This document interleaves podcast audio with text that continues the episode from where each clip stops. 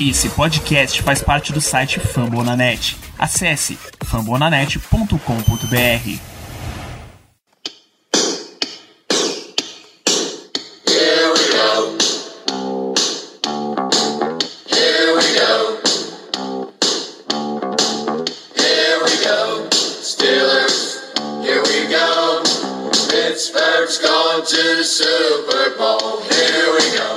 dia, boa tarde, boa noite para você, caro amigo ouvintes. Está no ar mais um episódio do Black Yellow Brasil Podcast, o episódio 241 desse podcast sobre o Pittsburgh Steelers aqui no Brasil, em parceria com o site famoranet.com.br. Meu nome é Ricardo Rezende eu terei a honra de ser o host hoje, enquanto o nosso querido titular Danilo Batista aproveita merecidas férias na cidade de São Paulo. Inclusive, um abraço para você, Danilo caso esteja nos ouvindo agora, ou em algum momento eu tenho plena certeza que você vai estar no, nos ouvindo aqui. Este podcast, como já vem sendo uma tradição esse ano no Black Yellow Brasil, está sendo gravado ao vivo aqui na twitch.tv barra Black BR, com a presença massiva aqui no chat. Então, boa noite pro pessoal que chegou aqui, pro Santo, pro Dantas, querido Gebrico Show Dantas, o Alan Chagas. Boa noite, Leandro. Vão se aconchegando aqui, o programa só está começando. E é claro, como sempre, e felizmente, eu não estou sozinho aqui. Hoje contamos com a presença dela, Melina Bortoluso. Boa noite, Melina, tudo bem? Boa noite, pessoal. Boa noite na medida do possível. A gente está se recuperando do famoso jogo Jogamos como nunca, perdemos como sempre. E é isso, vamos cornetar um pouquinho dos Steelers, tirar a mágoa que a gente não fez na sessão de descarrego na segunda, no domingo depois do jogo. Vamos fazer agora. E contamos com a estreia, Diego Oliveira se juntando aqui ao nosso time de podcast. De forma mais oficial hoje, eu diria. Já tivemos o prazer de recebê-lo em episódios anteriores e hoje de forma mais oficial, participando aqui conosco. Boa noite, Diego. Boa noite, na medida do possível também. Esse jogo foi uma surra, né, de falsa esperança pra gente e mas falsa esperança não é esperança de verdade. Então, aceitem os fatos e eu sou o cara que enquanto eu participar assim, de todas as edições que eu puder participar, todas elas eu vou repetir uma frase que vai ser o meu mantra, que é Kendrick Green não é center. É isso. Carinho já começou logo cedo, pra gente poder falar a respeito novamente desse Pittsburgh Steelers 37, Los Angeles Chargers 41. Algumas curiosidades a respeito desse jogo, dessa grande virada que o Steelers conseguiu no último quarto. A virada foram 27 pontos anotados pelo Steelers no último quarto, o que tinha sido divulgado que era a maior marca da história da equipe e logo em seguida foi corrigido. São 28 pontos o recorde do Steelers em um único quarto. Isso foi em 1986. Então, faz alguns anos, algum um bom tempo que a gente não conseguia atingir essa marca. E também foi a maior virada da história dos Steelers em uma partida. Quando a gente ficou à frente do placar, é claro. Quando a gente. O resultado final, infelizmente, não foi o que, o que a gente esperava. Um jogo marcado, claro, que não pode deixar de ser citado as ausências, principalmente na defesa. Uma defesa formada por muita gente na turma do terrão. Uma defesa extremamente inexperiente. Muitos jogadores fazendo primeiras partidas, eu diria, na NFL, em nível mais profissional e um palco tão grande quanto o Sunday Night Football em Los Angeles. Aqui nos bastidores de começar, a gente até puxou aqui um dado compartilhado pelo o Chris Andansky, um jornalista de Pittsburgh, onde ele disse que seis dos 19 jogadores que entraram em campo no Steelers foram cortados na off-season dos seus respectivos, das suas respectivas equipes. Chegaram a ficar em practice squad e foram dispensadas também vieram parar aqui. O Steelers precisou ativar três jogadores de practice squad essa semana especialmente. Devido às ausências de Mika Fitzpatrick, TJ Watt, Joe Hayden, Isaiah Laudermilk e também na linha no ataque a gente tá sem o Kevin Dodson que foi adicionado ao, ao Injury Reserve está fora por pelo menos três semanas. Dado todo esse contexto, Melina, a gente tinha muito mais o que fazer nesse jogo devido a toda essa situação que a gente, esse pandemônio que a gente entrou na partida. É, eu acho que. Putz, é que foi um jogo muito abençoado do Herbert também, né? Então não dá pra gente tirar o mérito dele. Mas, por exemplo, eu acho que tem. A, a, não sei. A gente fez. Não, acho que não fez tudo que podia, porque o Bush tava lá e tava fazendo cagada pra caramba. Devia ter ficado fora, não devia ter voltado por mim, depois que ele saiu pra entrar aquele cara lá que ninguém nunca viu na vida. Não devia ter voltado, tava fazendo cagada pra caramba. É, mas do lado defensivo, assim, eu acho que a gente sentiu muito, né? A gente sentiu muita falta de TJ Watt. Tudo bem que o, o Herbert estava num jogo muito iluminado dele, ele tava se movimentando muito saindo do pocket, mas eu acho que tinha hora que ele corria, que se o TJ Watt estivesse em campo, ele conseguiria parar ele antes, porque tinha hora que ele corria e o nosso front seven não conseguia chegar nele porque era muito mais lento. O TJ Watt não é um jogador tão lento. Então, acho que a gente conseguiria parar mais corridas se o TJ Watt estivesse em campo. O midfield, eu acho que o Minka fez muita falta, apesar dele não estar tá jogando a melhor temporada dele nos Steelers, eu acho que ele fez muita falta. E tem o Joe Hayden também, acho que a gente ficou muito aberto na secundária. É, cara, quando eu comecei a ver o jogo, eu achei que eles iam pontuar em todo drive, todo drive. Até, o, até ir pro intervalo, eu falei, eles vão todo drive vai ter uma, uma, uma pontuação deles, porque a gente não conseguia parar, a gente não conseguia achar um jeito de parar. E eu acho que, ah, é isso, a gente sofreu muito, tipo, querendo ou não, o TJ Watt, acho que, acho que vocês já chegaram a postar no Twitter do Black Yellow que todos os jogos que ele não jogou pra gente, desde que ele foi contratado, a gente perdeu. Então, querendo ou não, a defesa depende muito dele, assim, muda muito quando ele tá em campo. Então, acho que é isso, a gente fez o que dava pra fazer. Isso que, é isso que é complicado, né? A gente perdeu. É, se você perde jogadores só na primária, né? Só no, ali no, no front seven, eu acho que ainda dá para você arrumar de algum jeito e falar, beleza, vamos dar uma reforçada no nosso jogo, é, na nossa secundária e vamos tentar dar uma bloqueada ali no, no passe e tudo mais. Mas a gente perdeu os dois principais jogadores da secundária, né? Que são o Joe Hayden e o Minka, e o TJ Watt também.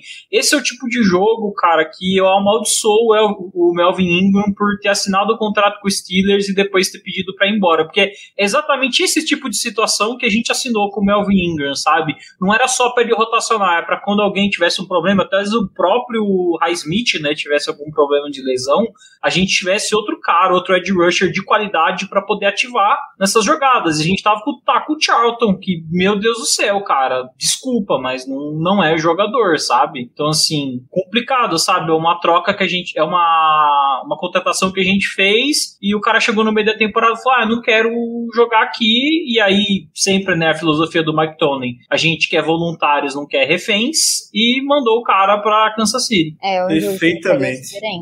Exato. Foi muito bem pontuado. O Melvin foi contratado para esse tipo de situação. Não sei qual a expectativa expectativa ele tinha, diminuiu bastante o High Smith, aparentemente, e viu o potencial que o menino tem. O Steelers, obviamente, gosta bastante do High Smith. Sobre essas campanhas do Chargers, é, o Alex Kozora do Steelers e Pô, ele compartilhou que é a primeira vez que se tem registro na história do Steelers, entre todos os dados que estão disponíveis pela rede mundial de computadores, pela internet, é a primeira vez na história do Steelers que o time cede cinco pontuações nas cinco primeiras campanhas do jogo. O primeiro punt do Chargers foi apenas na no quarto quarto. No início do quarto quarto foi o primeiro punt do Los Angeles Chargers e não foram campanhas que necessariamente começaram próximo do campo do Steelers, foram campanhas que tinham touchback ou o special team conseguia cobrir, deixava o time lá, na, o Chargers lá na posição tradicional, podemos dizer, dentro da linha de 25 jardas do próprio campo e caminhavam o campo todo com muita facilidade. Teve aquela campanha de 98 jardas que a gente cedeu no início da partida, foi o touchdown. Quando a gente não conseguiu converter a, a quarta para o gol lá na linha de duas jardas, foi a campanha mais longa que Mike Tomlin, que na era Mike Tomlin foi cedida para touchdown, 98 jardas. É importante destacar esse ponto que a Melina trouxe sobre como a gente não conseguiu de fato conter o Justin Herbert correndo com a bola. O Justin Herbert teve 93 jardas terrestres na partida em apenas nove tentativas, sendo que nenhuma delas foi efetivamente uma corrida,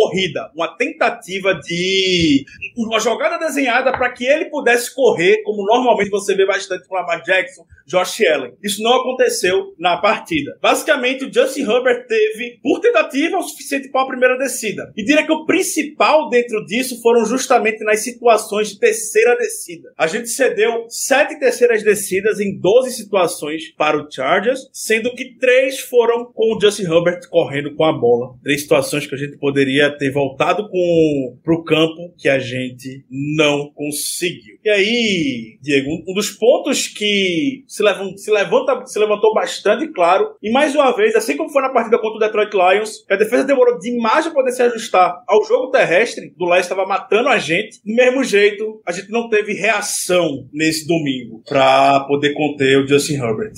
É, o que acontece é o seguinte, você não tem pressão suficiente dentro do, do, do para pressionar ele no pocket, tipo penetrar a linha ofensiva dos caras e ir para cima do Justin Herbert e você não tem nenhum jogador com velocidade de sideline para identificar que ele vai correr com a bola e eventualmente fazer um tackle para ele não converter essa terceira descida, sabe? Então é, ficou devendo bastante. E aí eu falo que é, isso cai um pouco em cima do, do Devin Bush também, porque um dos traits né, que o Devin Bush tinha quando a gente draftou ele, é, que falavam muito era essa velocidade, velocidade que ele tem né, de, de um lado ao outro do campo. E eu sinto que depois da lesão ele perdeu isso e ele tem um. Acho que é uma coisa que precisa muito para linebacker, que é você identificar quem está carregando a bola, sabe? Para você escolher o bloqueio certo, ou até você não bloquear certa pessoa e ir para cima do, de quem está carregando a bola. Eu sinto que nesse quesito, cara, o Devin Bush está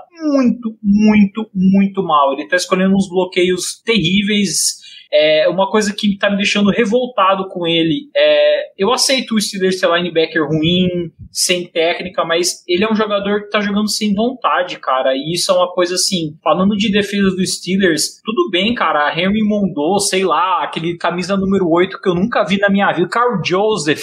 Beleza, mas assim, pelo menos os caras estavam jogando com vontade. Faltava, a técnica faltava, mas o Devin Bush é um jogador que era para ele ser técnico e também ter vontade jogando. E parece assim, pô, ele vai dar o teco em alguém, ele dá um abraço carinhoso ali e deixa o cara correr, sabe? De fato, de fato, Diego. E aí, nosso querido Germano Coutinho entrou, como falei, ele iria entrar durante o programa. Germano, já começa a sessão de descarrego, por gentileza. Estamos focados na defesa por enquanto. Já jogamos para o ataque. Então, fique à vontade para trazer seus pontos a respeito dessa atuação defensiva que o Steelers teve no domingo.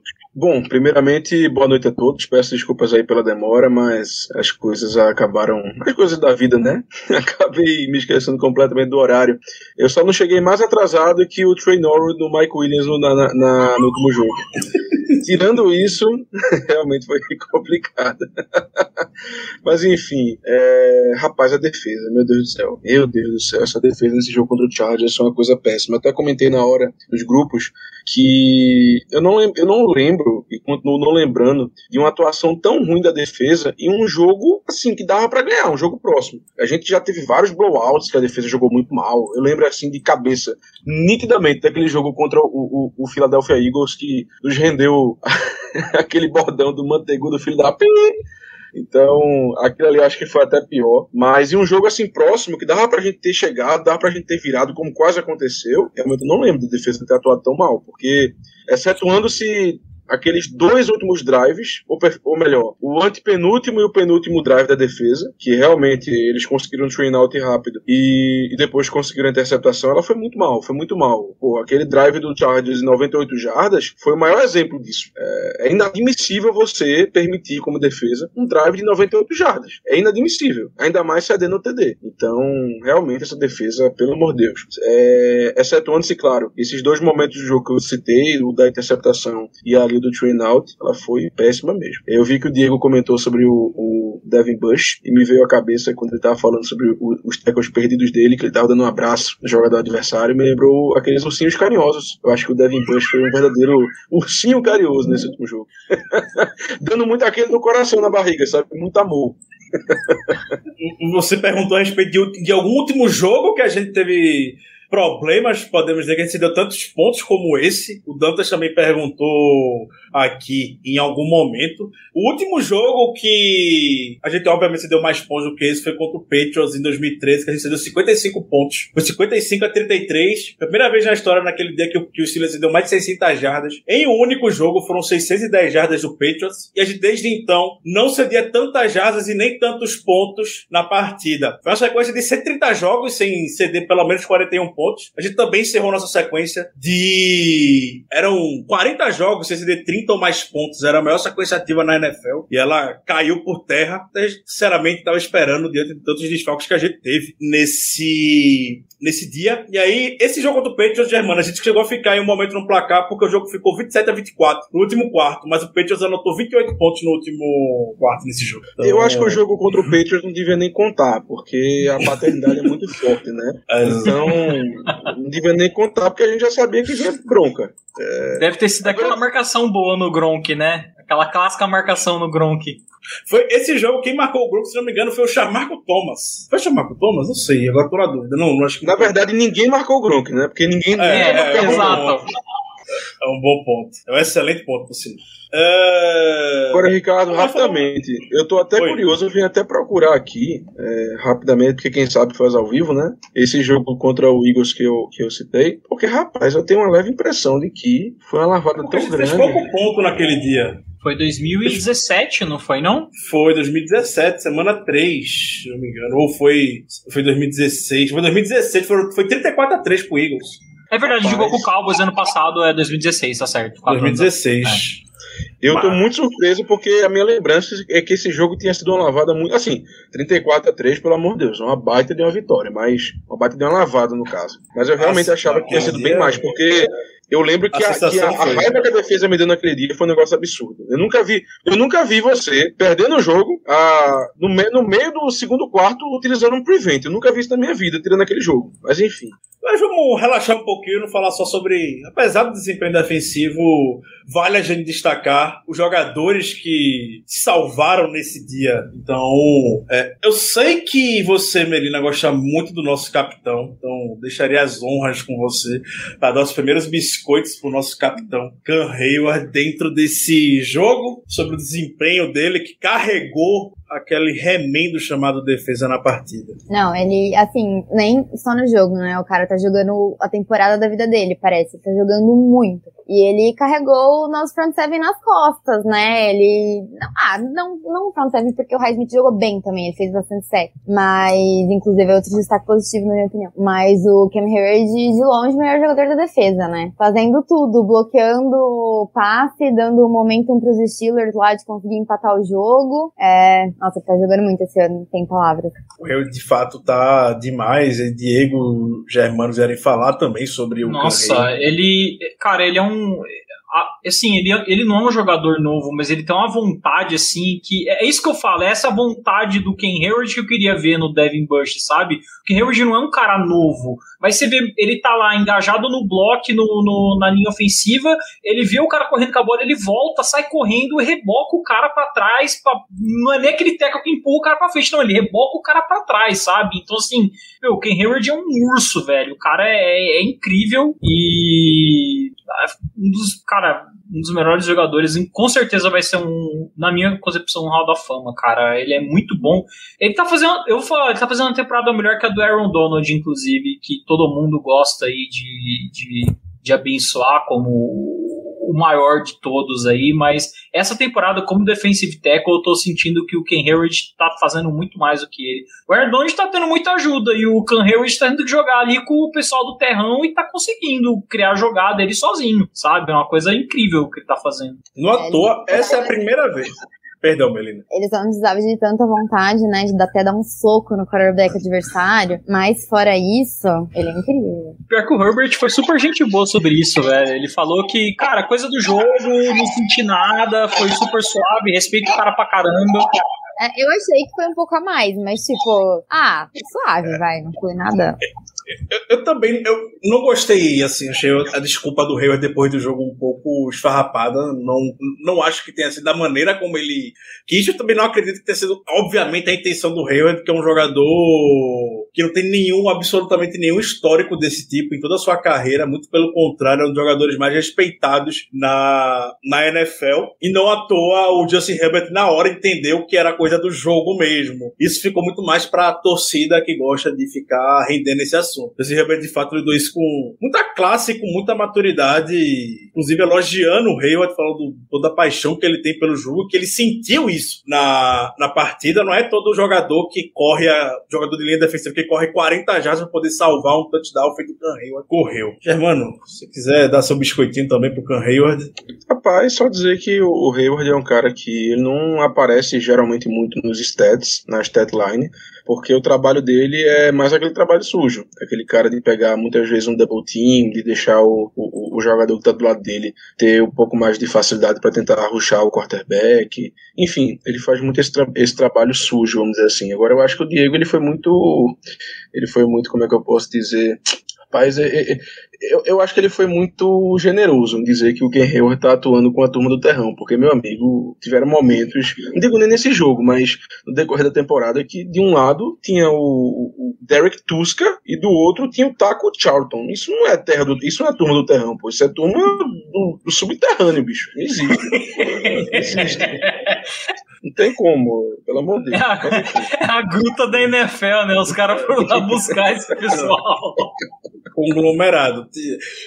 Aqueles times que querem fazer tanque, o, o Lions, que sai contratando esse pessoal por aí que tá, tá dispensando forçar o tanque de propósito. Pô, era a defesa do Steelers. Não fale, do- não fale do Lions, não, viu? Que a gente empatou É, com ele. tem muita, autoridade, realmente. Ai, meu Deus, essa desgraça. O Highsmith, que a Melina falou, também merece destaque positivo. Já vem sendo nas últimas partidas. O Highsmith vem de uma, de uma ótima sequência.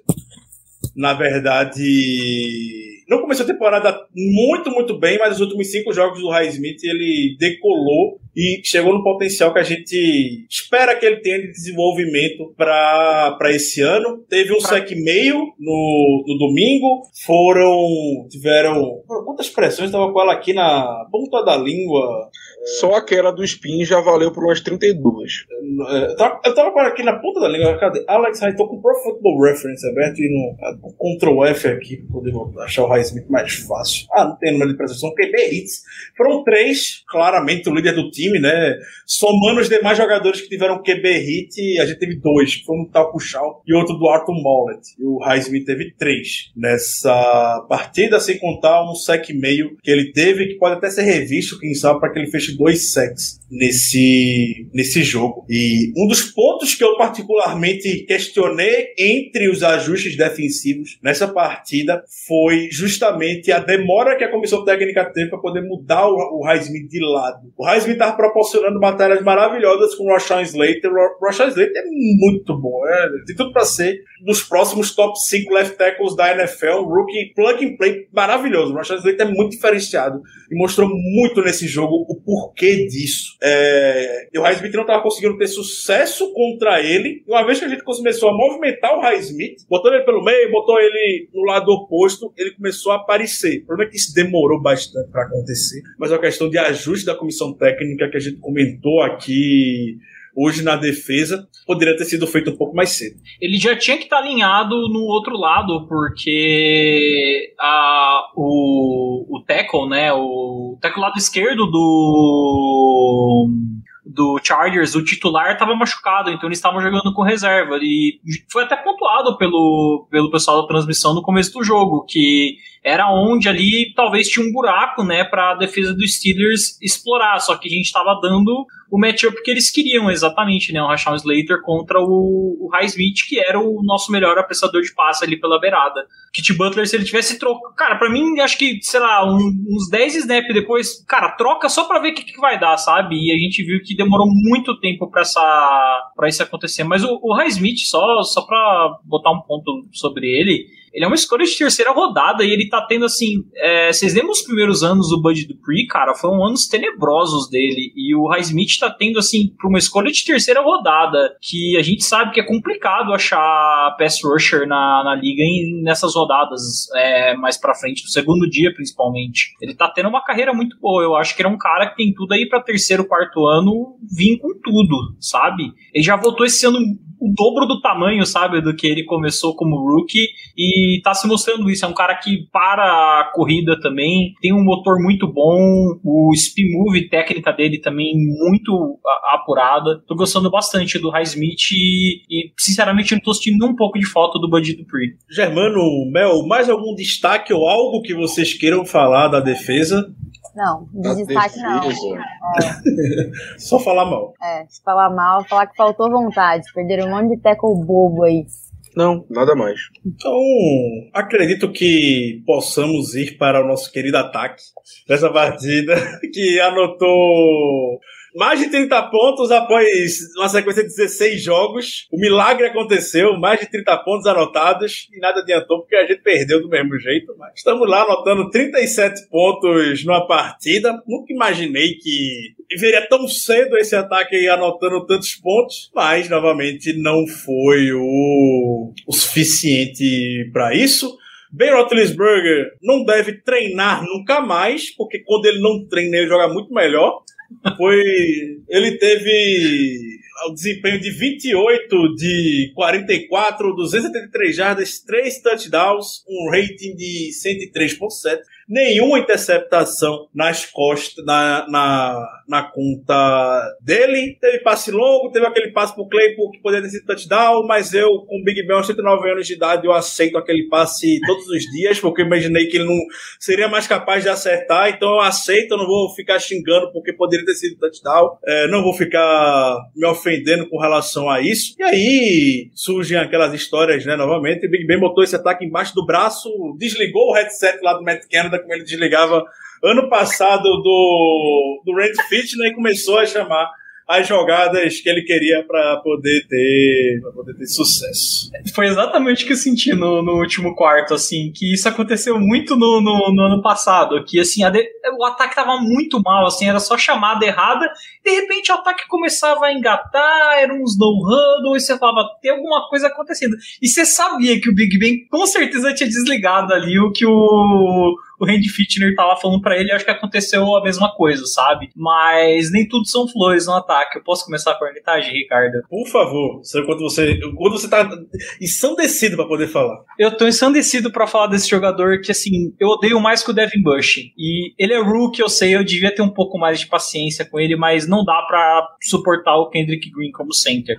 Ele é arrastado toda santa jogada por qualquer defensive tackle da liga. Uma criança de 5 anos vai se empurrar o Kendrick Kendrick Green ele vai para trás. E assim, tudo bem, na hora que você está fazendo proteção de passe, até é aceitável você simplesmente ficar aguentando a pressão que, a, o pessoal está colocando, mas quando você tem que criar espaço, né, para você fazer a, a a corrida, porque vamos lembrar a carreira do Ned Harris em Alabama, Landon Dickerson ali e os guards sempre fazendo essa abertura. O Ned Harris era um cara que corria muito pelo meio em Alabama, ele não é um running back de fazer essas corridas mais na diagonal, né? Então precisa que o center consiga ter essa habilidade, né, de, de empurrar ou pelo menos colocar, né, o, o, o defensive tackle um pouco mais pro lado para que aquele espacinho pro Harris dar aqueles dois passinhos para dentro e começar a fazer a corrida. Mas ele não consegue. E aí gera aquela campanha que a gente teve, que a gente tentou a quarta descida e não converteu. Por que, que não corre com o Ned Harris? Porque não tem como, ele, ele não tem buraco para correr. Você vê os CDs do, do Ned Harris na ele sempre tem que dar um salto na endzone e usar a cabeça do Kendrick Green de ponte, velho. Porque não tem como. O Kendrick Green não abre buraco para fazer essa entrada do, do running back. Então, assim, cara, eu vou advogar até o fim da minha vida que a gente precisa draftar um center de preferência de primeira rodada na, no próximo draft. Move o Kendrick Green pra guard, ele jogou de guard praticamente o college inteiro e vendo o que vai dar. Mas de center, não só isso, mas também os snaps dele. Eu contei cinco snaps altos na, na partida. Pode ser que eu tenha errado, mas é ele tá nessa média. 4, 5 snaps wins por jogo. Foi horror. Os snaps do Kendrick Green foram lamentáveis. Foi uma das primeiras coisas que eu reparei quando tava revendo o jogo. Foi algo realmente lamentável.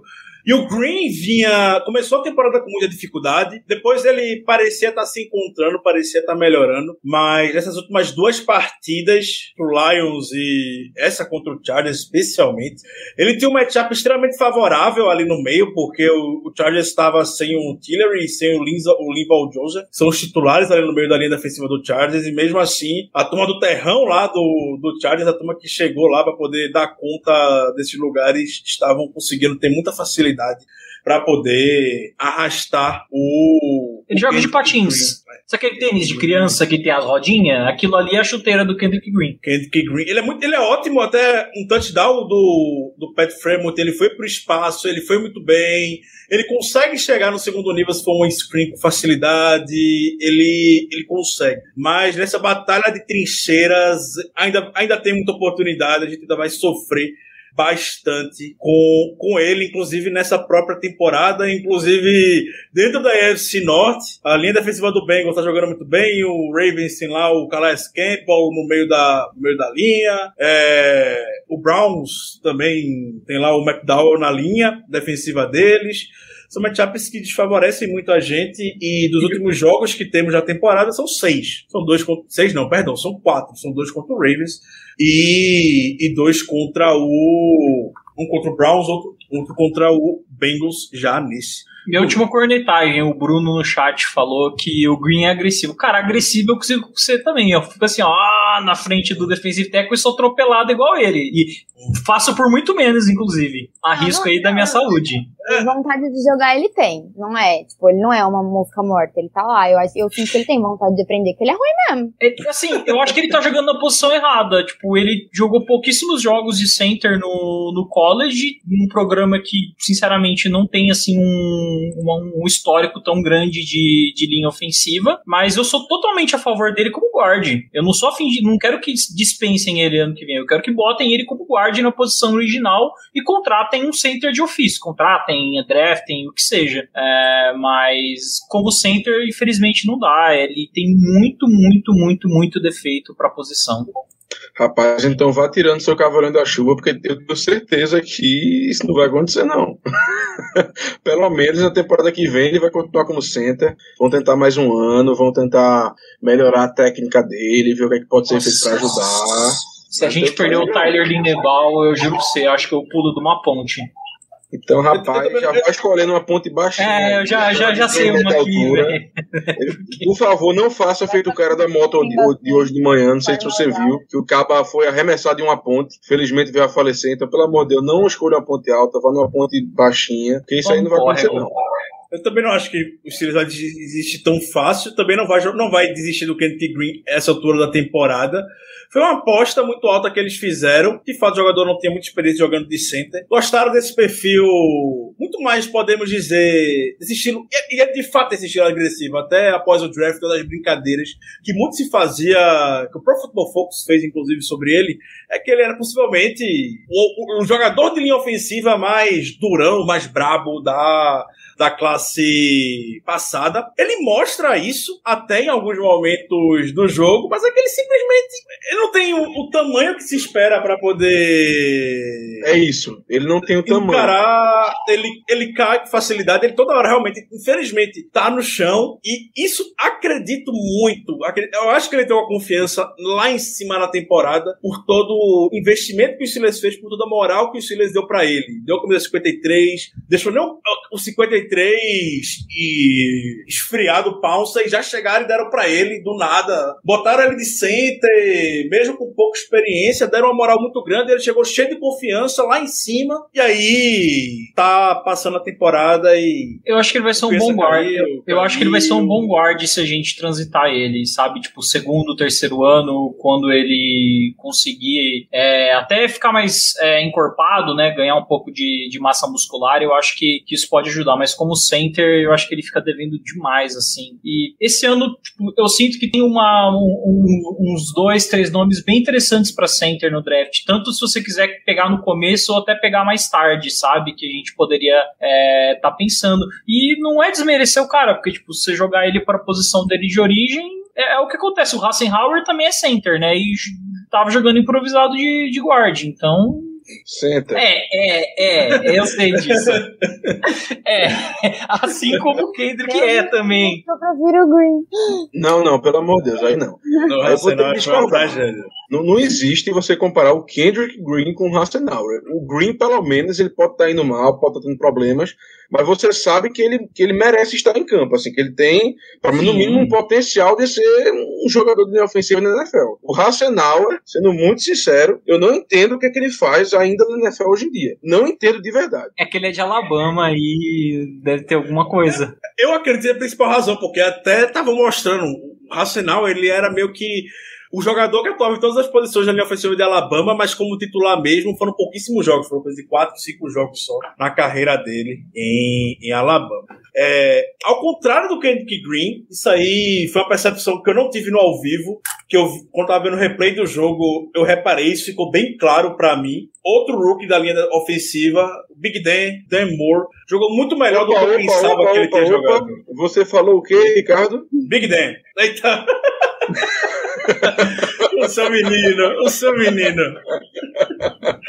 Invocamos o seu menino aqui. Eu chego a ficar animado, rapaz. Chega a ficar animado É. aqui, mas você. Temos um novo Big Dan, graças a Deus, ainda bem. O Demo teve um jogo bom, teve um bom jogo. Tanto blo- bloqueando contra o, contra o contra o passe, também, e principalmente bloqueando o jogo corrida. Aquele lado esquerdo, quando tava o Demore e o Kevin Dodson, era o caminho do sucesso do Steelers. Sem o Kevin Dodson, a gente viu a falta, a dificuldade que foi ali com o Hassenauer no lugar dele, que não tem nem um pouco do atleticismo que o Kevin Dodson tem. Mas o Demore, mesmo assim, conseguiu se destacar bastante bloqueando pro jogo terrestre. E também, quando teve bons matchups, ele conseguiu sair bem, defendendo contra o passe, ao contrário das semanas anteriores que ele teve dificuldade. Ele só vacilou em um lance que aí eu acredito que as pessoas saíram com a percepção que ele não fez um bom jogo, que ele vacilou na terceira descida e era o Joey Bolsa ali contra ele, não tinha o que fazer. Botaram, o Joey Bolsa jogou muito do lado do Shooks, e aí nessa terceira descida, o Brandon Staley jogou ele lá pro lado do Demore, o Joey Bolsa chegou em cima do, do Big Ben, forçou lá um passe incompleto e a gente só foi pro field goal, uma campanha que a gente poderia ter caminhado muito mais, queimado muito mais relógio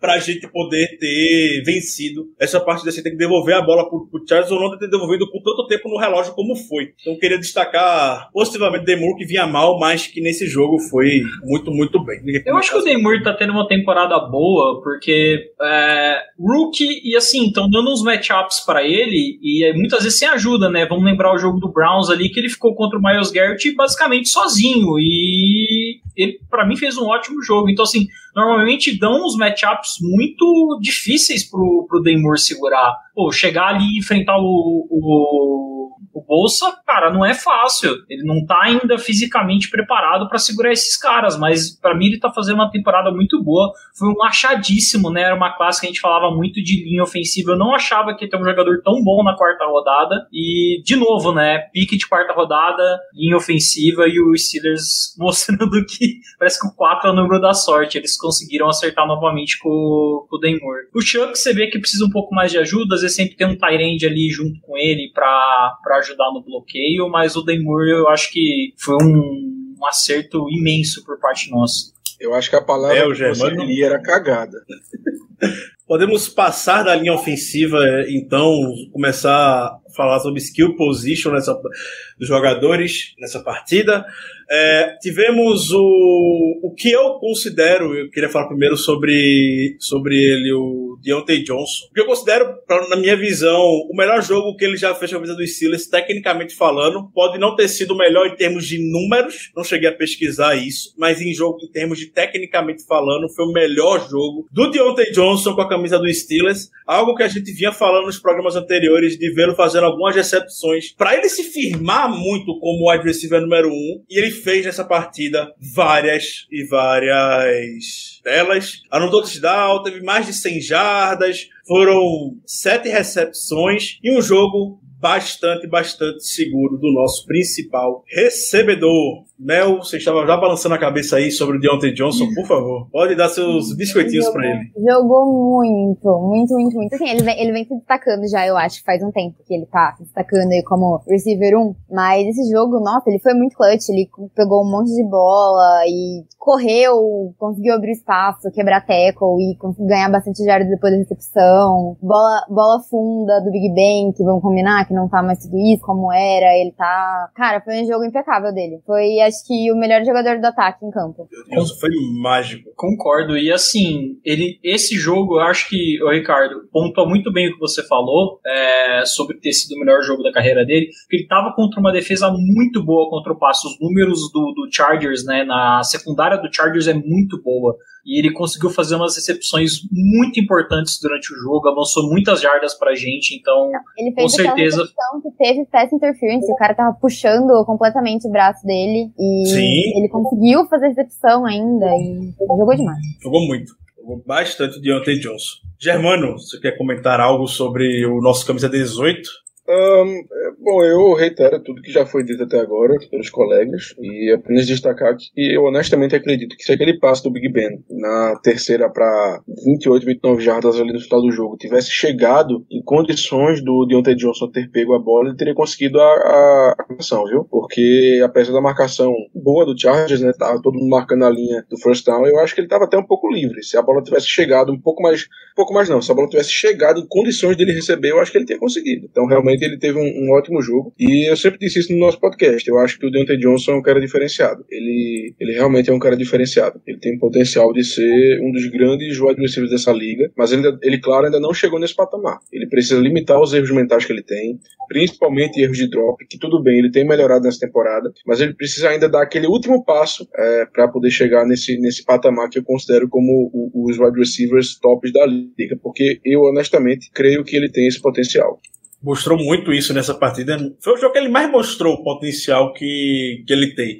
O touchdown que ele, que ele anotou, a recepção que ele fez, se ajustando quando a bola estava chegando, é coisa de é sobrenatural o trabalho do Deontay Johnson. Lembrou muito um tal de ex-camisa 34 que passou por aqui, fez um, um pouco de sucesso nessa, nessa última década agora. O Deontay Johnson fez um, de fato, um grande jogo. E aí, só um ponto que foi bastante falado, Germano, é justamente esse que você trouxe agora sobre, pra gente também já superar esse e ir para os demais pontos do ataque, é essa situação de quarta para 32. É que muita gente falou após o jogo e eu acredito que na hora, talvez ninguém tenha pensado nisso. Mike Tono não. Oi, Germano, já levantou sua mão. Só queria, eu só queria que você me chamasse para comentar isso primeiro, por favor. Tá eu bom, tô muito, tá tô muito pilhado muitos falavam, muitos falaram que uma, na situação de quarta para 32, a probabilidade de você sofrer um safety intencional ali, você apresenta de todo jeito. O jogo estava 41 a 37. O jogo ficaria 43 a 37 se você sofre um safety intencional. Você sofre um safety intencional e aposta tudo lá no onside kick, que aí você já estaria um pouco mais à frente, inclusive, no, no marcado, no, no, no campo de jogo. Na hora isso nem passou pela minha cabeça. Na hora isso acredito na comissão técnica também ninguém chegou a cogitar isso, mas falaram bastante após a partida. Pode falar, Germano. Primeiramente, essa questão do sexto intencional, eu vou ser muito sincero, eu não tinha pensado nisso até esse exato momento, quando você comentou, mas faz total sentido. Mas é aquela coisa, pelo amor de Deus, é uma situação de jogo que eu acredito que quase ninguém pensou. Ah, claro, nossa comissão técnica ela paga e deveria, teoricamente, ter esses insights, ter essa, essas esses pensamentos, claro, mas é eu acho impossível criticar a comissão técnica Sim. e o McDonald porque não pensaram nisso. Eu acho que só existem dois técnicos na NFL que pensariam nessa situação. O primeiro é o Bill Belichick, por motivos óbvios, e o segundo é, é o Harbaugh tirando esses dois, eu realmente não vejo ninguém que conseguiria pensar nisso naquele momento, sendo muito sincero. O cara pode ser o maior gênio possível e inimaginável do futebol americano, mas é uma situação tão específica que, poxa, complicado. Mas o que eu queria comentar, na verdade, não seria nem exatamente essa quarta para esse caminhão de jardas, é, e sim o motivo que fez a gente chegar nisso, porque eu estou indignado, indignado com a atuação do Joe Hague nesses dois lances, indignado. Não tem como. Um cara veterano, tudo bem, estava jogando fora posição, mas é um cara veterano, meu amigo. Você não pode sofrer, não pode cometer, melhor dizendo, dois erros crassos desses no final de um jogo que é de uma posse de bola. Não existe. Não existe. Poxa, primeiro, o, o, o e o, o outro eu achei que realmente não, não vou lembrar agora o nome. Eles fizeram um switch ali, ok, confundiu tal, cedeu o sec. Pô, acontece, foi um erro, beleza, acontece, mas vamos pra frente. Agora, o segundo, o Joey Bosa, ele passou vindo um caminhão. O Joe Hague nem tocou no cara, nem pra dizer assim, para evitar qualquer coisa, pelo menos dizer que tentou. Ele não conseguiu nem fazer isso. Ok, é o Joey Bosa, ok, é um dos melhores pass rushers da liga. Mas um cara que é veterano, um cara não pode cometer esse tipo de erro, não. Especialmente naquele momento do jogo. Então eu queria destacar esse, esse erro tremendo do Joe Hague, esses dois erros tremendos do, do Joe Hague, melhor dizendo. E honestamente, ok, ele pode ter jogado bem o resto do jogo. Mas infelizmente, no momento que mais importou, ele falhou. E eu realmente acredito que ele perdeu o jogo pra gente. Ah, ok, a, de, okay, a defesa teve seus vários pontos negativos, cedeu muitas jardas, cedeu muitos pontos e coisa e tal. Mas quando a situação apertou, ela conseguiu conseguiu um train out e conseguiu uma interceptação. Foi mal durante a maioria do jogo? Foi, mas no momento que as coisas apertaram, ela, ela fez o trabalho dela. Quem perdeu o jogo pra gente, em minha sincera opinião, em minha humilde opinião, foi o John Haig, que cedeu dois sacks absurdos, na minha opinião. Não vou dizer dois, não, pelo menos o segundo foi absurdo. O primeiro, beleza, pode acontecer, tranquilo mas não deveria ter acontecido naquela situação do jogo. Agora, o segundo, para mim, assistindo o replay daquilo ali, me dá, assim, me dá um sentimento ruim, porque realmente foi horrível, pelo amor de Deus. Impossível, impossível. Enfim, fica aí minha indignação contra o Joe Hague nesses dois lances, porque realmente, aquilo ali fez a gente perder o jogo. Eu mandei mais uma gasolina aqui, Germano, pra vocês ficar mais irritado aqui no grupo no, WhatsApp, se você quiser ver depois. Pra não ficar com fofoca guardada aqui, só a situação, o, o Joe, o Joe está caminhando para ter o número de snaps necessários para que a gente deixe de receber uma escolha compensatória no draft, no próximo draft. Seria uma escolha compensatória correspondente justamente à contratação ao Matt Filer. A gente pode perder uma escolha Ah, compensatória contra o Joe Hague. Ah, essas compensatórias, inclusive, se, acho que dá pra falar, né? Também tem o risco da gente não. De, da nossa. Que era pra ser uma de terceira virar uma de quarta por causa do, dos snaps do. Do Bud do no Titans. Eu li isso hoje eu fiquei deprimido, que eu falei, cara, nossa, já tava imaginando assim, pô, terceira dá pra ali ser, não sei, pô, pegar um jogador de. de, de um, às vezes até um running back, né, pra dar uma, uma, uma ampliada ali um pouco mais pra deixar o, o Ned Harris. Que eu tô preocupado com o Ned Harris, honestamente, assim. Ele tá botando o corpo dele muito na linha. Ele, acho que foi quando rolou, né, a, o, Ele tá Precedente atingindo de muito a concussão. cabeça do. Ele tá atingindo muito a cabeça do, do Green, né? Na hora de, de, de pular. Ele vai, ter- ele vai quebrar umas costelas daqui a pouco, pulando no capacete do Green. Mas a- o complicado é que pô, o workload dele tá muito alto, assim, e eu fico preocupado ele ter uma lesão muito preocupante que faça ele perder as- a velocidade que ele tem, é, a força que ele tem, sabe? Então a gente precisa. Até falaram no chat, né? O Felipe Lindsay foi dispensado do Broncos.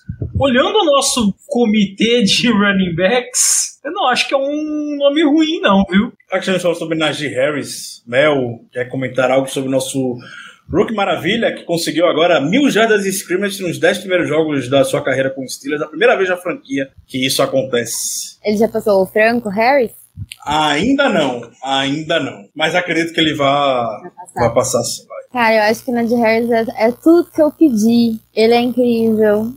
E, assim, eu acho que é o que, que a gente tava falando mais cedo, que o Kendrick Green não consegue, não consegue abrir espaço pra ele correr pelo meio, que é, a gente tenta fazer isso, tipo, 50% das chamadas de, mais até, de chamadas de jogo corrido a gente tenta fazer e não consegue. Mas o Ned, ele é, ele é muito calmo, ele é uma pessoa, ele é forte, ele consegue, por exemplo, principalmente no caso do touchdown dele, quando precisa uma quarta pra uma jarda, ele consegue fazer uma mágica lá e conseguir, conseguir a jarda ou fazer o touchdown, que era o que a gente não tinha desde que o Livion Bell saiu. Então, o Najee, pra mim, assim, é tudo que eu tava implorando, implorando pra ter. E então, eu também me preocupo um pouco com ele, não agora, porque agora ele é novo, ele tá no auge dele, no pique total.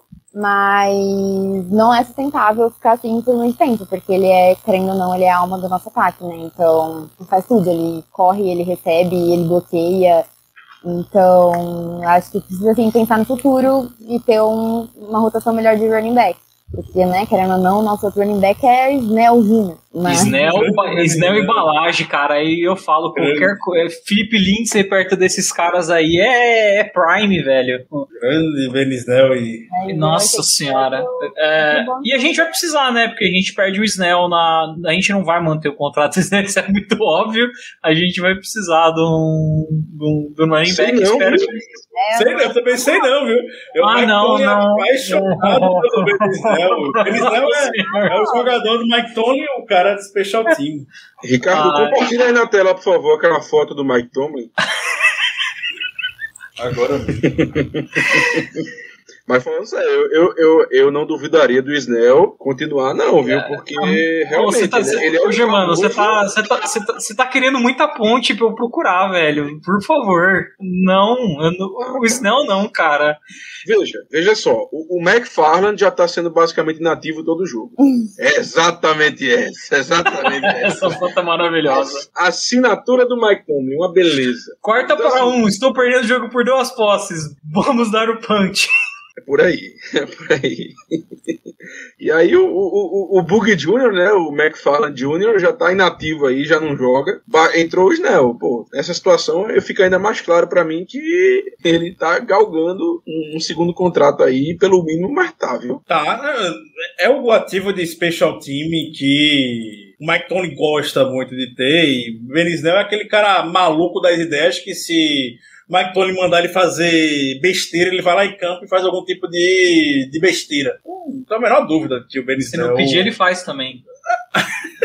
Não que é, é um bom ponto. Não que precisa pedir isso pra, pra ele. O Mike Tony é apaixonado pelo Benisnel. Eu acredito que ele consiga assim. por conta, Novamente, esse ativo no Special Teams que o Benisnel tem é muito diferenciado lá. E a gente sabe que no Steelers isso mantém jogador no elenco. A gente falou sobre Special Teams. Acredito que a gente não pode deixar de citar o grande momento do Special Teams, algo que o Mike Tony pediu bastante nas últimas semanas. Até antes do jogo, botei lá nas minhas Bolds Predictions que a gente teria uma grande jogada do Special Teams, que Mike Tony ou tinha ou morria. Mike Tony estava nesse nível de pedir jogadas Special Teams e a gente foi lá e conseguiu lá mais um punt bloqueado pelo Miles Killebrew, que botou a gente de vez no jogo. Esse mano é muito bom no Special Teams, cara, na moral. Ótimo. Ele é diferenciado. E Espero que o Steelers Smith- mantenha ele. O Dennis Smith ganhou uma fábrica de chiclete depois desse lance. A fama lá do chicleteiro Dennis Smith conseguiu. A gente conseguiu. Só uma coisa eu, do Ned Harris, eu acho que nenhum running back que a gente tivesse selecionado, talvez nenhum running back da liga teria feito esse, essa- essas mil jardas aí no tempo que o Harris fez com essa linha ofensiva que a gente tem, cara. Ele tá fazendo milagre. Essas conversões de quarta para um, ele parece, sabe, gato quando se esgueira em portão, assim, fala, mano, como é que o gato coube ali? Ele entra assim, ele passa no meio ali da, da, do espacinho mínimo que a linha ofensiva cria e ele se joga e consegue fazer a conversão pra gente. É, é realmente especial. Cara, ele, ele e o Firemount, assim, foram duas foram dois home runs, assim, que o Colbert fez nesse draft que não tem como você criticar, não tem como você falar, ah, não, podia ser fulano. Não, não podia. Tinha que ser esses dois caras. É, eu queria o center do, que foi pro.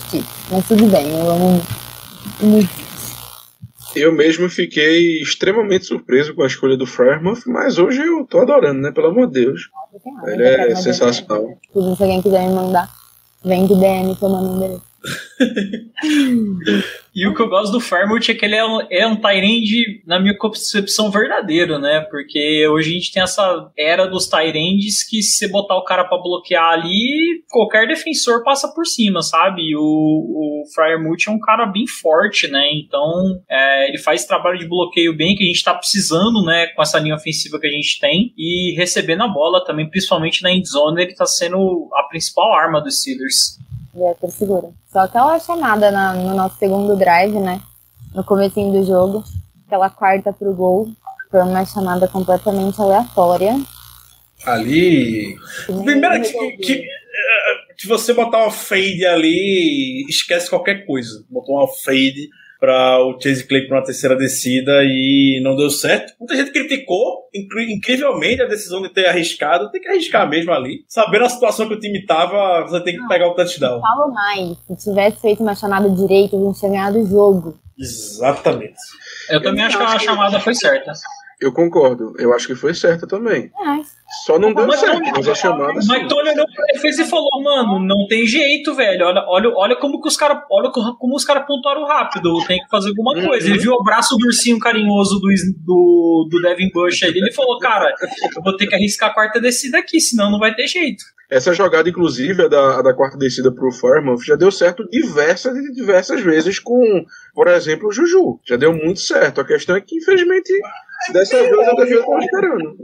As últimas também foi meio óbvio, eu achei, Germano. Faz tempo que a gente não tem um sucesso assim nessa jogada. Se você já vê o Tyrande ali, ou qualquer jogador do Steelers ali, naquela puta que o Pat, o Pat Frame tava, já sabe que é aquilo, basicamente. Pô, Mas a gente ia, mas a gente ia fazer o quê? Ia, ia correr com o Najee Harris, tudo bem que o Najee Harris é muito Sim. bom, mas a gente sabe que a nossa linha ofensiva não estava abrindo os maiores espaços do mundo. E ainda era uma quarta para, sei lá, quarta para quatro, uma coisa assim, não era tão próximo.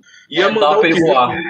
É, ia mandar o quê? Outro, outro passe no, na lua pro Claypool, que o passe anterior foi na lua, né? O Big Ben meteu um passe na lua pra ele. E, assim, eu, eu, Mas eu quando a gente, entendo, aí quando a gente correu com o Najee Harris no segundo tempo, a gente entrou. Por que não É. correu agora também? porque era uma quarta descida pra quatro. Eu acho que era pra quatro, era uma distância maior. Era, Mas eu em- acho que no- Em todas as descidas a gente correu com ele, acho que nenhuma vez não, quando era situação de gol já. Foi só os dois passes pro, pro Claypool, não foi? Os dois sim, não teve corrida não. Mas a questão não é nem é. Pelo menos uma, duas vezes tinha que ter tentado.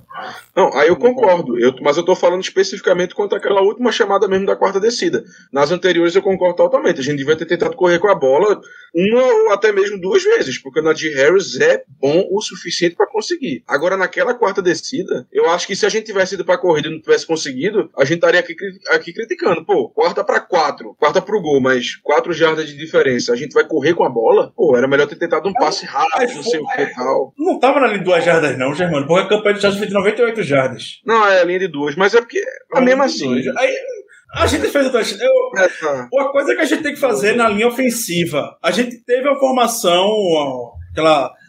Quando entrou com o Najee Harris no segundo tempo, com o Zach Banner bloqueando extra. Foi o único snap do Zach Banner bloqueando extra e também, se não me engano, Derek Watt também estava na, naquele, naquele lance. É, então, eu, eu acredito que é algo que a gente deva fazer com mais frequência. Hoje não é tão frequente quando a gente viu quando o Zach Banner fez muito sucesso e ganhou vaga, ressurgiu na NFL basicamente. A gente não tá mais fazendo ou aproveitando isso. Então, acredito que deveria ter corrido ali do mesmo jeito. Pelo menos em compensação, a gente. Essa campanha, claro, ficou muito marcada, mas todas as campanhas seguintes do Steelers que chegaram na Red Zone, a gente tá no touchdown. Uma Só coisa, essa que, que doeu. uma coisa que me incomoda bastante é, do Matt Kennedy é que a gente ouviu muito assim nos reportes do training camp, né? Que o Derek Watts estava sendo usado, até em situações de passe, o pessoal estava falando. E na situação mais óbvia que é para você usar o Derek Watt, que é na corrida, a gente não tá fazendo utilização dele. Ele é um jogador de special, te- de special team estupidamente caro na minha concepção e que a gente não usa ele para fazer o jogo corrido. Eu lembro pelo menos que como Ed Feature, né, a gente usava muito o Roosevelt Nix, né, quando ele não estava machucado, para ajudar o, o James Conner a correr e funcionava, e funcionava. O Conner sempre tinha um jogo muito melhor quando o Nix estava saudável para poder participar dos snaps. Essa história de que estão utilizando o Derek Watt para receber passe, para ser uma arma secreta do ataque, é a maior balela que eu já ouvi na minha vida. O Derek Watt. Só tá rolou ali- na, na, na training season. Não, o Derek Watt só tá no time hoje em dia pra, por causa do irmão dele. O contrato, tá no contrato. Eu, eu honestamente acredito. Não, tô brincando, claro, mas eu, assim, eu não tenho dúvida que uma, um- boa parte do motivo pro Derek Watt estar no time é porque a gente tá com o irmão dele. O- com certeza o TJ falou: Ó, eu assino agora me garanta que ele não vai ser cortado em pelo menos uns três anos. É, mas realmente, essa, essa, essa não utilização do Derek Watt é, é muito estranha, porque, como vocês falaram, a gente utilizava o Roosevelt Nix esporadicamente para receber um passe aqui ali e tal. Ele tinha muito mais utilização no ataque do que o Derek Watt. E se a gente for pegar jogador por jogador, o Derek Watt para mim é mais jogador que o Roosevelt Nix. Eu realmente também não entendo porque não estão o utilizando. Com certeza, com certeza, Germano. Temos mais algum ponto do ataque ou podemos ir para as perguntas que a audiência mandou logo no início do programa para finalizarmos por hoje? Eu quero fazer uma menção honrosa Por favor. ao Eric Ibram. Eu tô aplaudindo aqui, eu tô aplaudindo aqui. Ótimo, ótima lembrança. Que jogo! Eu tô até, eu tô até me beliscando aqui para saber se eu não tô dormindo. Quem diria que a gente ia falar isso? Mas ele pegou um passe do Big Ben no último quarto e depois ainda conseguiu aquele touchdown. Cara, Ainda bem que o último ato do Eric Ibram como jogador do Steelers foi extremamente Foi positivo e foi bom, foi bom. O Eric Ibram, que provavelmente tá fora da temporada, ele já postou uma mensagem lamentando muito hoje. Os companheiros mandaram uma mensagem também, postando nas redes sociais, lamentando a lesão do jogador. Jeremy Fowler disse que ele provavelmente vai ter que fazer uma cirurgia no joelho, que botaria ele fora da temporada. E ele se lesionou justamente no touchdown que anotou. Ótima lembrança da missão honro- honrosíssima para Eric Ibram, que provavelmente não deverá nem ter o nome dele mais citado aqui nesse podcast para todos sempre. Amém. Muito sucesso para onde o Ibram for. Usar pra- seja longe foi. É, tem esse ponto também. Muito sucesso para ele. Vamos ver as perguntas que a audiência mandou no início. O Denis, ele mandou uma pergunta muito relacionada ao que a gente comentou sobre o playbook do, do Big Ben. Quando o Big Ben estava chamando jogadas, aparentemente a gente estava muito melhor no ataque do que quando era o Matt Canada. E, de fato, foi a sensação que passa. Eu tenho plena certeza que o Big Ben vai falar sobre isso na entrevista dele amanhã. E é nesse momento que eu sinto muita falta do programa de rádio do Big Ben, que ele metia o pau em todo mundo sem medo. Exato. Eu sinto falta. Todo mundo metia pau no programa de rádio do Big Ben, mas ele metia o pau e no dia seguinte tava todo mundo no Steelers morrendo de medo e fazendo o que o Big Ben quer. Ou não tem mais o programa de rádio dele, então ele aproveita essa quarta-feira de forma muito política, eu diria, para poder falar mal da, de quem ele tem que falar mal. Na época do programa de rádio dele, ele falava mal, citava nome e tudo mais. E aí cancelaram o programa de rádio dele, infelizmente, tem que contar com o Big Ben político dando entrevista, soltando entre as entrelinhas, e tenho certeza que ele vai falar sobre isso.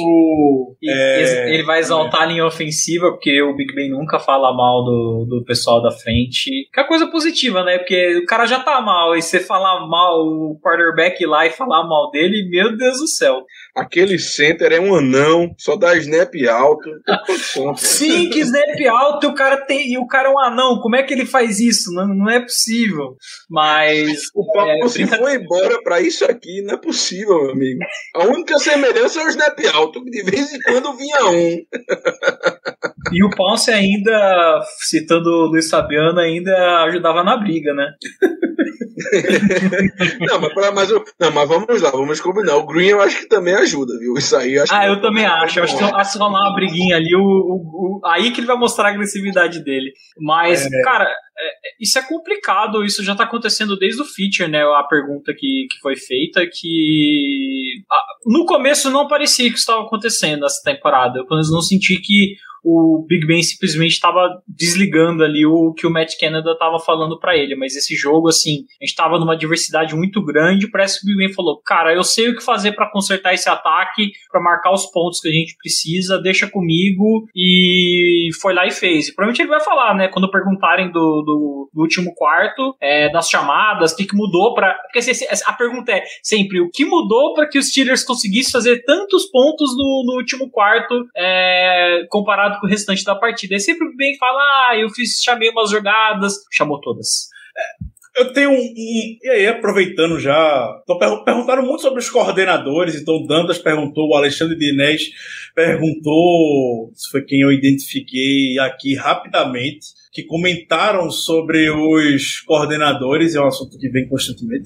E a gente tá falando sobre o Matt Canada. Tenho muitas dúvidas sobre como funciona esse relacionamento entre Big Ben e Matt Canada, principalmente porque Matt Canada, apesar de ser um nome bastante experiente, é a primeira vez que ele está atuando como coordenador na NFL. Toda a experiência dele era de college football e tinha um turnover, podemos dizer, para usar uma expressão corporativa, uma expressão empresarial.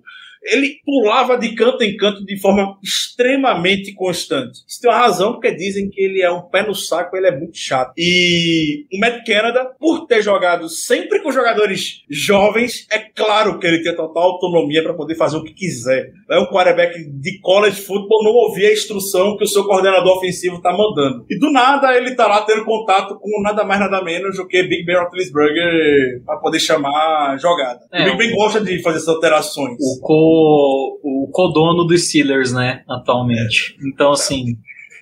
Tanto que ele a- o, o Matt Canada até falou, né? No, eu lembro no começo da temporada, uma entrevista dele, ele falou: Ah, eu vou fazer o que o Ben quiser fazer. Porque ele já sabia que a hierarquia era assim que funcionava. Mas é, sobre a pergunta, eu acho que todo mundo concorda que é um reflexo de quanto o Steelers, é, na verdade, deixa de gastar com comissão técnica, né? A gente tem um head coach muito bem pago, mas a gente não investe tanto assim nas posições de coordenador ofensivo e defensivo. A gente não vê essas é, transações que nem. Beleza, o Cowboys trouxe o Dan Quinn, por exemplo, que era, foi, tava sendo head coach né, no, no Falcons, bem foi demitido, mas veio para ser coordenador defensivo lá no, em Dallas. Então, a gente não vê esse tipo de movimentação dentro dos Steelers, é muito mais promoção, assim, é o próximo cara que tá ali na fila, é o assistente do cara que deu errado, que provavelmente vai ser o cara que vai dar certo. Que eu não concordo muito. Mel, Germano, querem quiserem falar sobre nossos coordenadores? Respondendo ao Dantas, eu acho que é um exagero nosso. É, ou melhor, assim, eu- vou reformular. Eu acho que é um exagero dizer que os nossos coordenadores são medíocres. Não acho que são. Uh, eles possuem seus erros. A gente tá vendo principalmente essa temporada os erros do Matt Canada na, na chamada de jogada. A gente também vê o Keith Butler errando em algumas questões.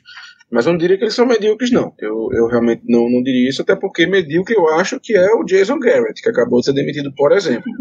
Não acho que o Matt Canada esteja no nível Jason Garrett, que eu vi um lance no Twitter do jogo do, do, do Giants onde basicamente três jogadores correram para o mesmo canto do campo, ficaram os três juntinhos, basicamente abraçados. Só faltou o Devin Bush ali no meio para fazer a festa. E, enfim, aí o Daniel não conseguiu completar o passe. Enfim, ali eu acho que é mediocridade. Ali é só até palma. Não acho que o Matt Canada e o Keith Butler estejam nesse, nesse patamar, longe disso, inclusive, mas também não são os melhores coordenadores do mundo. E até é difícil você ter grandes coordenadores durante muito tempo, porque eles acabam com sucesso, eles acabam indo para os outros times. Quer dizer, contanto que seu nome não seja é, o, o Eric Bienemi, né, que é o coordenador ofensivo do Kansas City. Tirando ele, todos os outros vão para outros times e aí viram head coach e aí a pessoa vê se vão ter sucesso ou não.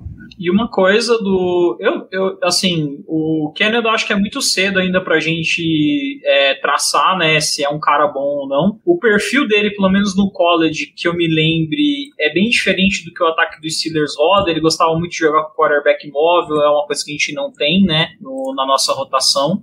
E sobre o Butler, eu gosto do Butler, cara. Pô, a, a, assim, o recorde de sacks que a gente conseguiu acumular, sabe? Tem trabalho dele também em desenvolver esses jogadores de defesa, é, desde o Ken Hayward, TJ Watt. Acho que o Ken Hayward ainda chegou a passar, né, pelo, pelo Dick LeBeau, né?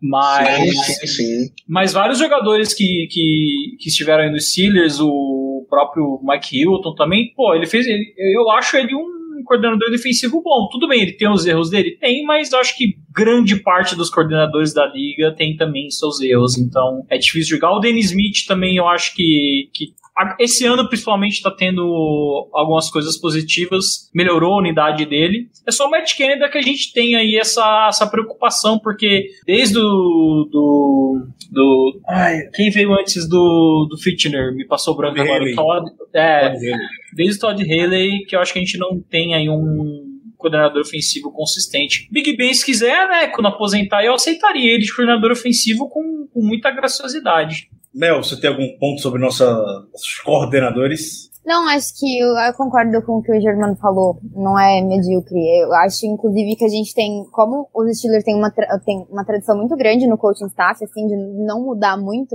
eu acho que é até difícil. Por exemplo, agora chega o Matt Canada, ele não vai chegar e mudar tudo que o Fitchner fez em, sei lá, quantos anos o Fitchner ficou. Assim, eu acho que ele tá tentando colocar algumas coisas ou outras. Claro que ele vai errar, ele nunca foi coordenador ofensivo de NFL na vida. Mas eu achei que, sei lá, esse último jogo foi o pior dele, mas eu não tava achando tão ruim. Ele tá tentando dar uma inovada, tá tentando colocar um. um esqueci o nome de jogada. Meu Deus, esqueci o nome. Play, play action.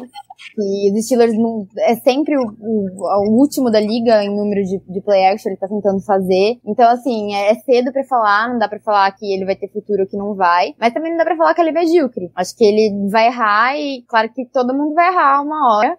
É, e agora no começo ele vai errar mais, a gente tem a sorte que a gente tem um Big Ben aí pra corrigir. Vamos ver como vai ser ano que vem. O, o, meu único ponto a respeito dos coordenadores, eu, obviamente, em falar com muita raiva em alguns momentos para poder criticá-los, eu não acho também que eles sejam medíocres. Principalmente o Kit Butler, eu acho que o Kit Butler é muitas vezes criticado injustamente. Eu também gosto do Kit Butler. É, eu também critico o Butler algumas vezes. Tem há muito tempo. Exato. Não dá pra falar que o cara é, ruim. Só a gente vê, a gente raramente, a gente não tava cedendo mais que 30 pontos a 40 jogos. Isso, a segunda sequência maior da NFL era do Saints, que acabou domingo também, e eram 10 jogos. E o Saints não cedia mais de 10, 10 é, mais de 30 pontos. A outra vez que ele cedeu mais de 30 pontos foi contra o Patriots na semana 1 de 2019, que ele cedeu 33 naquele jogo, por sinal. E desde então a gente não cedeu, não cedeu mais. Então, sim, tem. False start everyone but the center. É, exatamente esse momento clássico, instante classic moment.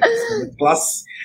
O meu único problema é situações de jogo. E com as situações de jogo? Se o time chegar com um, um plano de jogo para poder que consiga conter o adversário desde, desde o início, a gente mantém ele claro e a gente consegue seguir ele muito à risca, a gente consegue ter sucesso. Vice Josh Allen na semana 1, que a gente conseguiu segurar muito bem. Vi, vi o jogo contra o Browns, o jogo corrido lá, o Nick Chubb não teve o menor sucesso contra, contra a gente. A gente, contra Lamar Jackson, a gente sempre consegue ter sucesso. Contra o Lamar Jackson, que consegue impedir que ele consiga ter big play, jogadas explosivas que normalmente ele tem em todos os jogos. Então a gente consegue, uma vez que estrutura um bom plano de jogo, chegar na partida e ter sucesso. Porém, ao longo dela, se a gente se depara com alguma situação, a gente demora um pouco demais para poder ajustar. E é, meu ponto é esse. Então, contra o Lions foi assim, contra o Chargers foi assim também, Eu é, tenho- o Bears também foi assim. Então,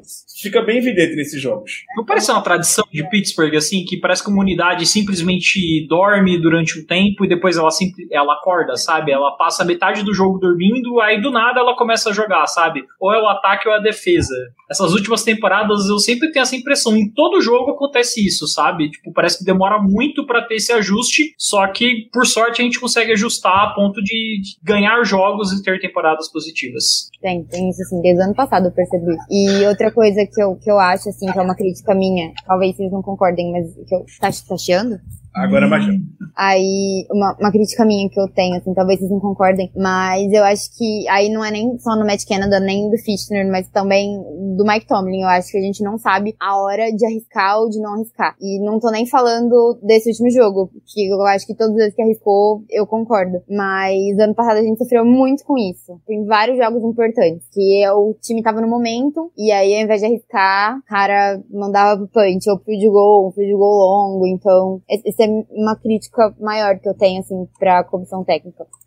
O Mike Tony era muito conhecido justamente por arriscar bastante e isso acabou ficando um pouco perdido nos últimos anos.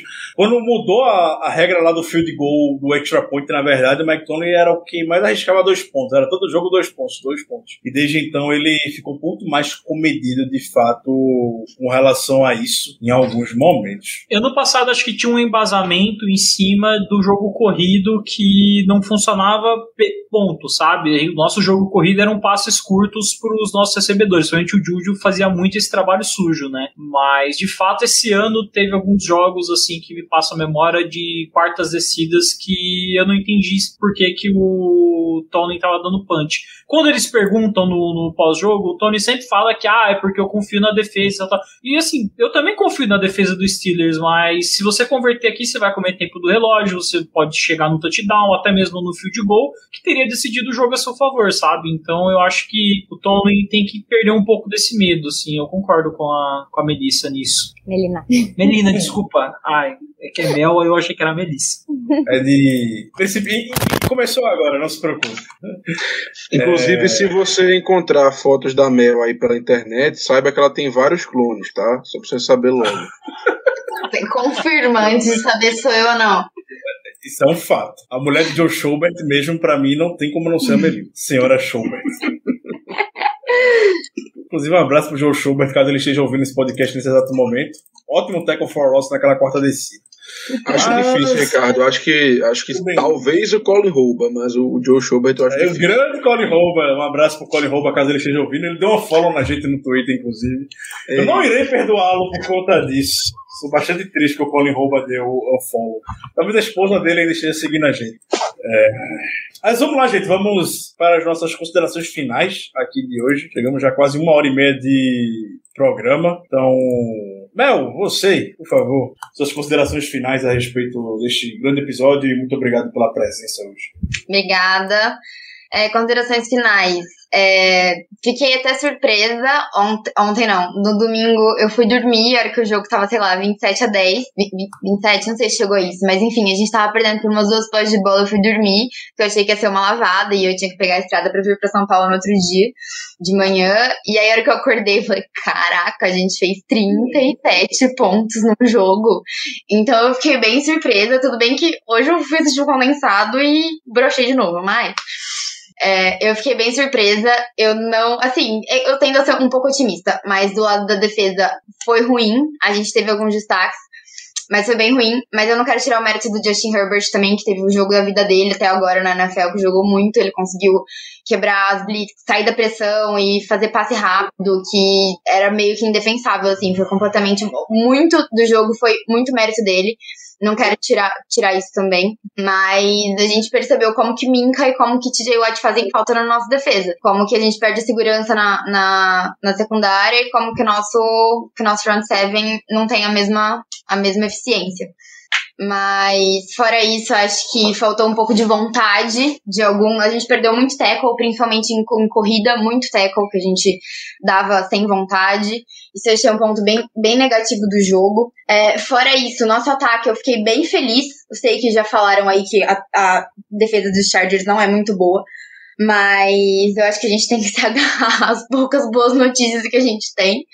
E foi o jogo, o melhor jogo do Big Ben na, no, na temporada até agora. Ele tá cinco jogos sem ser interceptado já. E acho que a gente tá melhorando. Se a gente comparar um ataque de ontem com o um ataque do, dos três, quatro primeiros jogos da temporada, a gente evoluiu bastante. Mesmo com todos os nossos ainda problemas de, de linha ofensiva e etc. Mas o Claypool tava super seguro ontem. O Johnson fez o jogo da vida dele. E o Big Ben também mostrou que tá, pelo menos, com uma visão de jogo melhor do que ele tava no começo da temporada. Então eu acho que é pra gente ficar um pouquinho otimista com relação a esse ataque. É, é isso. Não foi, Obrigado, não foi ruim, mas não foi bom também. Jogamos como nunca, perdemos como sempre. Obrigada. Amo essa expressão, jogamos como nunca e perdemos como sempre. Acho que se encaixa bastante dentro, dentro desse jogo. Diego, nosso estreante hoje.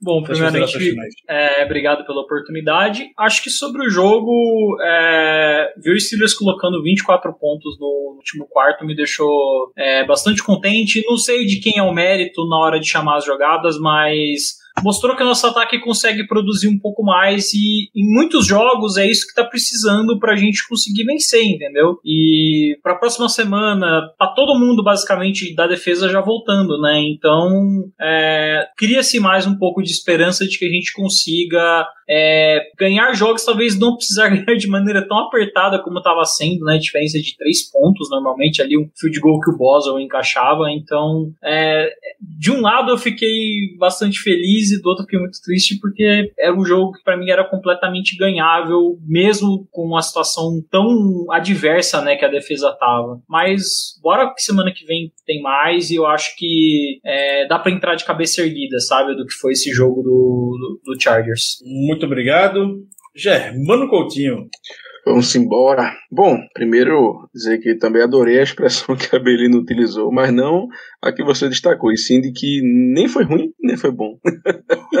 acho que define bom, acho que, acho que define bem, melhor dizendo, esse jogo, porque a gente viu que no começo, é, enfim, a defesa não estava rendendo, as coisas não estavam indo do jeito que a gente queria, mas no final do jogo, o time acabou demonstrando bastante raça, conseguiu virar, levou a outra virada no final, mas enfim, eu acho que foi uma, uma bela exibição do ataque, principalmente. A defesa teve seus pontos positivos naqueles dois drives que eu comentei mais cedo. Então, é, eu realmente concordo ao dizer que o jogo nem foi ruim nem foi bom. Infelizmente perdemos, mas pelo menos demonstramos bastante raça de, de ir atrás do resultado.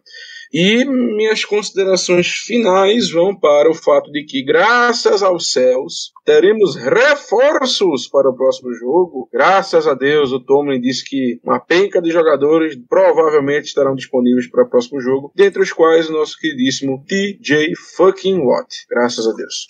Graças a Deus mesmo. É, meus destaques finais para a gente poder finalizar este programa de hoje é só aquele lembrete que toda semana ele basicamente vem sendo renovado. A gente tá com um time recheado de rookies, isso é muito claro, e rookies que estão entrando como titulares. Então toda semana é uma informação que eu acredito que valha ser compartilhada. Este foi o sexto jogo na temporada que o Steelers teve quatro ou mais rookies como titulares no seu time. Nos últimos 30 anos, isso só aconteceu cinco vezes. Nas temporadas já aconteceu em mais da metade dos jogos, basicamente, porque você compara com os últimos 30 anos.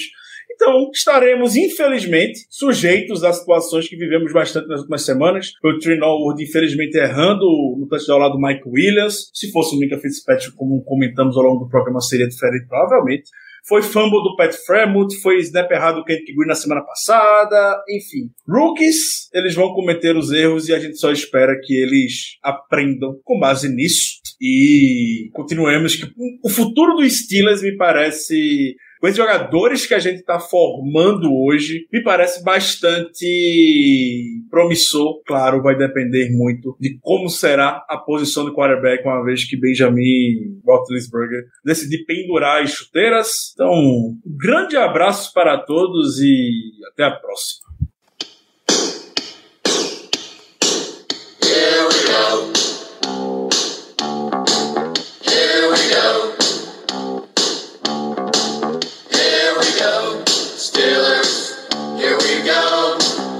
Pittsburgh's going to the Super Bowl. Here we go.